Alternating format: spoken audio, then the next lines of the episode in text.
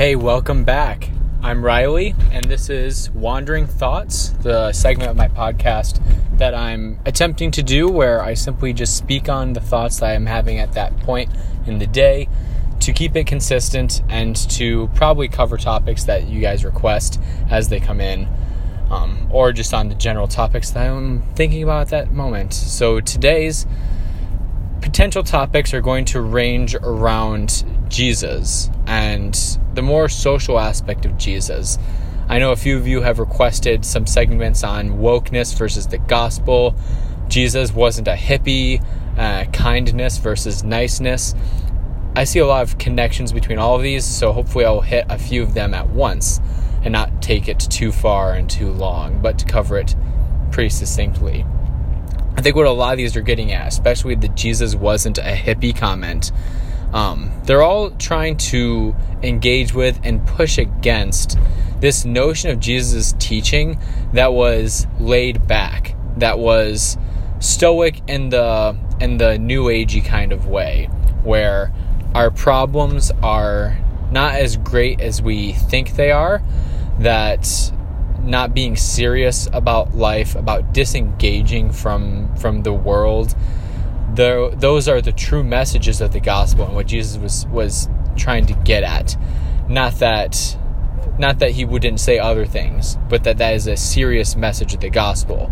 Um, similarly, with the niceness and kindness distinction, I think that's necessarily pushing back against the idea that Jesus wants to make nice people with a society as the product where infringements and and how would you say it aggressions are mitigated.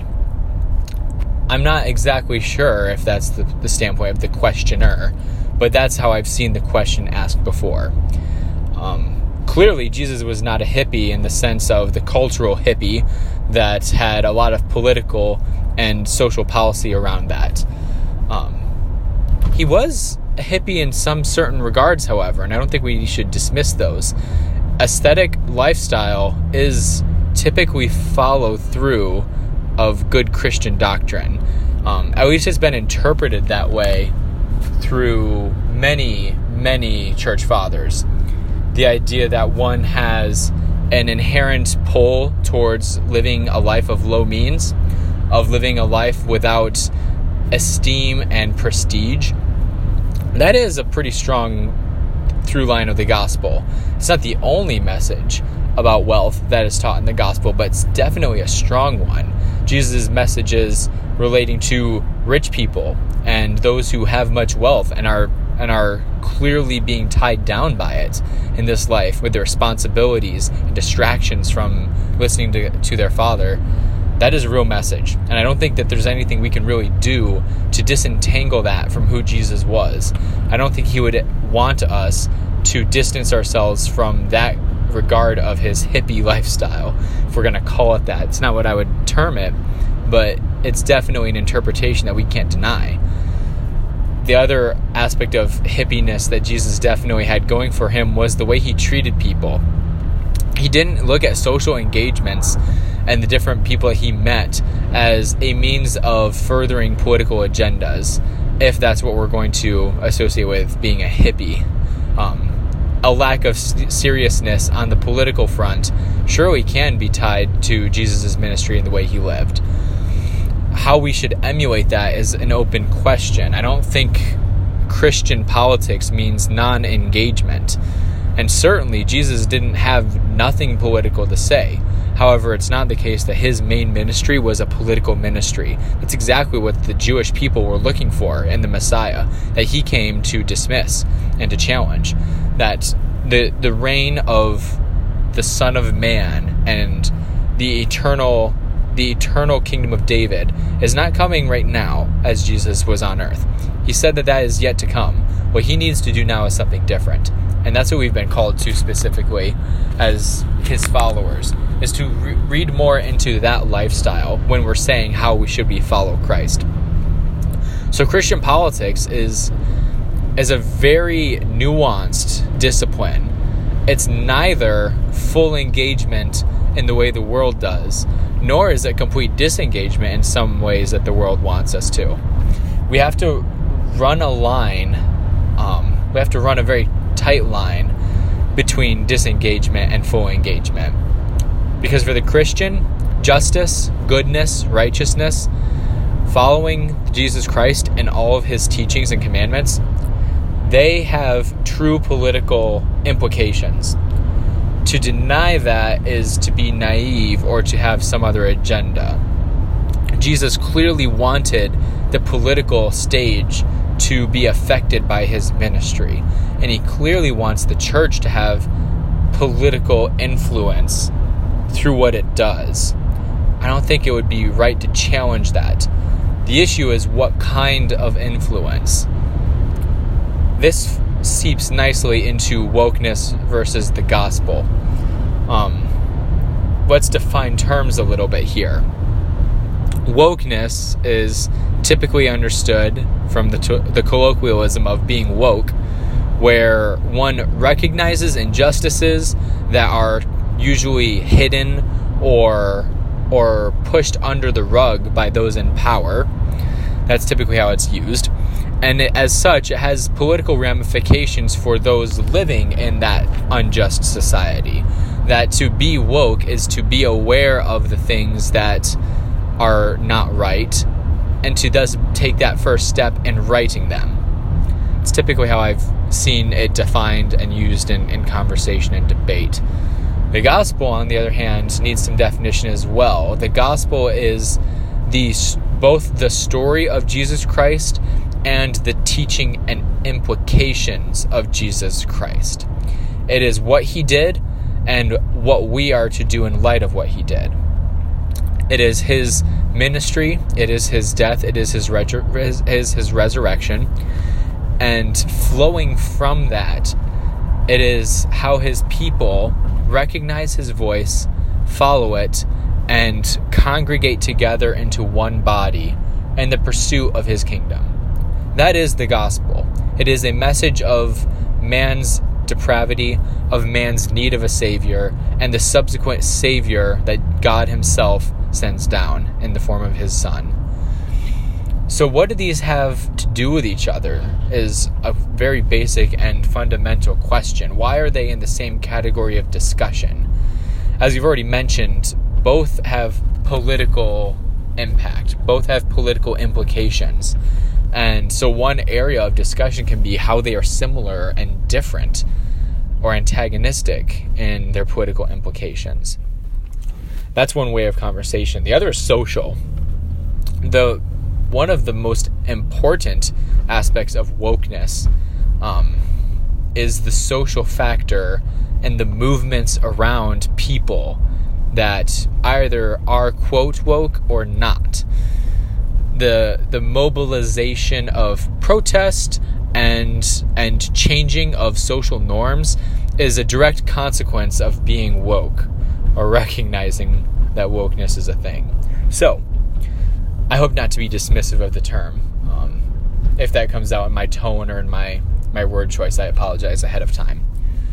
The, the issue here with social factors, similarly with the gospel, is that there are certain ways we ought to live, there are certain things we ought to do as people if Christ's sacrifice and resurrection actually change our lives. We are called to live a certain way lifestyle differences must take place. This is the faith works debate, but in, in pretty straightforward terms, it is the way that one lives after Christ has changed their, their life. And this is a similar area of discussion. Where do wokeness and the gospel thus differ or are similar in their social implications? I think that those are serious discussions to have. And I don't think that needs to be a discussion because it's a fascinating abstract debate. I think it has clear implications for any Christian living in this modern world, especially in the United States. What happens if wokeness and the gospel disagree on some things? What happens if wokeness and the gospel agree on some things? Those have serious implications for the beliefs we should have and the policies we should adopt in in our modern world. So it's no trivial matter just to, to play gotcha and to, to play group or power games with those who are woke or those who are Christian. There are serious considerations of of importance and good that can be achieved by understanding where they are similar and where they are different. Let's see if I can come up with a similar a similarity and a difference for each of those different or each of those categories. In social life, being woke means that you have to be anti injustice. This is a great this is a great similarity that wokeness has with the gospel for social factors. Those who are Christians are called to seek justice. It is not our place to be God in seeking justice, but it is clearly our place to do what we can to have right relationships with all around us. Romans 12, as far as it is with you, be at peace with all people. Similarly, Jesus' ministry, for those that are the least in society, what you do to them, you do to me. Clear implications for justice and clear clear agreements with wokeness in terms of opposing injustice. A difference could be, however, is the means by which one accomplishes this justice. It has clearly been the case in terms of of historicity and and the way things are that wokeness has led to protestations. it has led to to public demonstrations in hopes of political change it is not evident that the gospel prescribes or endorses any such thing it can be argued that a Christian could protest, but it's not a clear implication or a clear command from anything in the Gospels. Um, this could be one area of difference. The means of achieving justice might look differently for someone who espouses woke social implications versus Christian social implications. And that also leads into the political differences and similarities. Politically, wokeness tries to be dignified in how it treats people. The gospel does it tries to accomplish sim- similar things for for the Christian, much of the metaphysical reason we respect and love people is because of God's character and who God is and what He has done. There is uncontested dignity, uncontested value in the lives of all persons. This is this is one of the many central tenets to what Christianity is. And to reject it in a great sense is to reject Christianity. Jesus has been quoted saying pretty strongly that if you love me, you will keep my commandments. And similarly, the greatest commandment is love the Lord your God with all your heart, with all your soul, with all your mind, and love your neighbor as yourself. These are these are non-negotiables in Christian living, in Christian politics, and in Christian social lifestyles. Wokeness seems to have a similar message, though the metaphysical reasons might not be similar or even teased out at all. The, the political manifestations of wokeness lead to treating people in a dignified way, equally, with respect and opportunity given to those who, who deserve it. A clear difference politically, however, is what what counts as how do I say this? Let's start with the gospel. What counts as achieving justice and goodness for from a gospel perspective in politics? It's it's very difficult to articulate what that means. In fact, much debate has happened in in Christian history for what that actually means at all, if such a thing can exist. For for wokeness, that is one of the primary goals and measurements of, of wokeness in society is is political eh, implications and change for how people are treated. Laws policies and sometimes more softly just norms and how government operates. These are all true and fundamental goals of wokeness that have clear rights and wrongs that have clear in groups and out groups that isn't really present when it comes to a gospel politic. That that difference of clear and and measurable achievement of justice and goodness, that is a difference politically between wokeness and the gospel. The last section of this of this recording, I think I'd want to hone in on is the ni- niceness and kindness debate. Deviating from what we've talked about thus far, again, the the mentality behind this question is what does it mean for people to actually be a good person? There's a differing metric or or rate of success rather in understanding what kind of person you should be. Is that measured as niceness or kindness? Which actually is a, reflective measurement of good character? Again, let's define some terms. Niceness is pleasantries. It is genuinely being pleasant and that's a quality people can have for various reasons. It can be because of physical um, factors such as the sound of your voice, your appearance, other things that are are more tangible and perceptile based.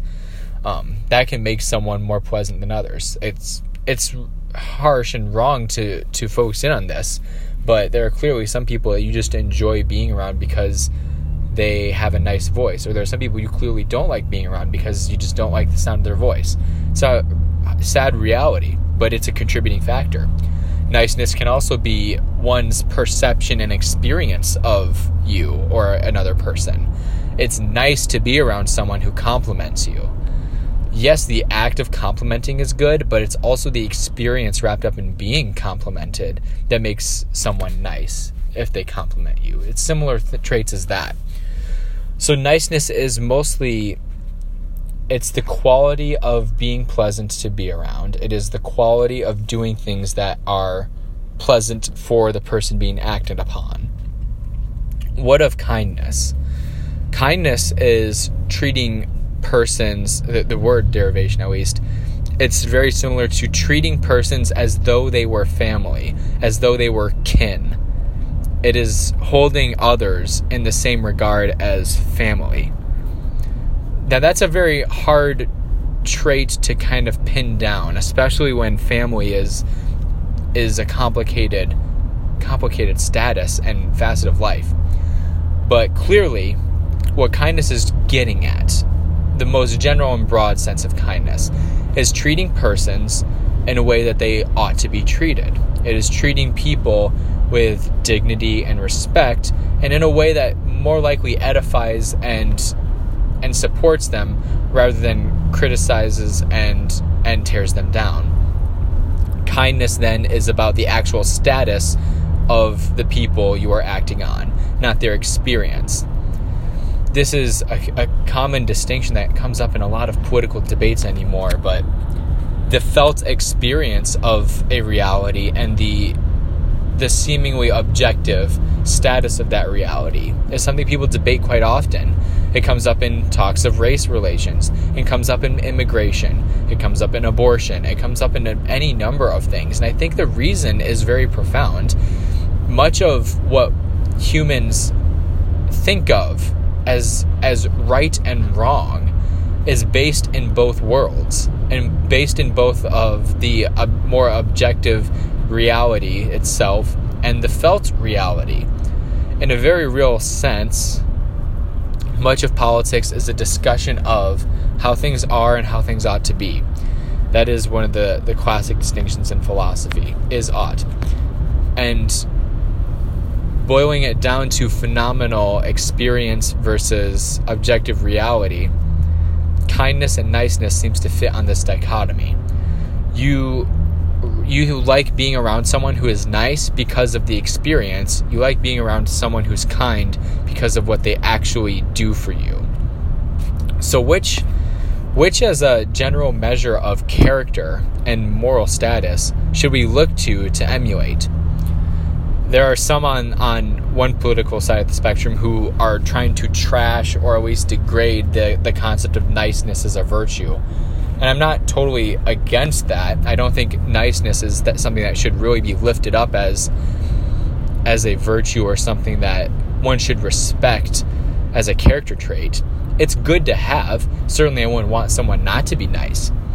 But what they're what they're truthfully reaching for is kindness is a true virtue. Kindness is a human excellence that produces moral goods and benefits to all involved. Niceness doesn't necessarily do so. And that's, a, I think, a profound thing to, to discover. Whenever you, you find something that actually produces moral benefits and growth and all involved, that should be something you praise and, and look to exalt pretty often. Other things are, can be good. Again, look, I look at Paul, eh, his words in 1 Corinthians all things are lawful, but not all things are beneficial. Some things are, are good to have. And clearly, I wouldn't want someone not to be nice. But someone can be kind, there's a distinction that is substantial here. And I hope that that is what the questioner is getting at in asking this. Um, that substantial difference is hard to articulate, but ultimately it comes down to the actual benefits and effects of being kind versus the actual benefits and effects of being nice. One is more important morally, the other is more important in the felt experience of people.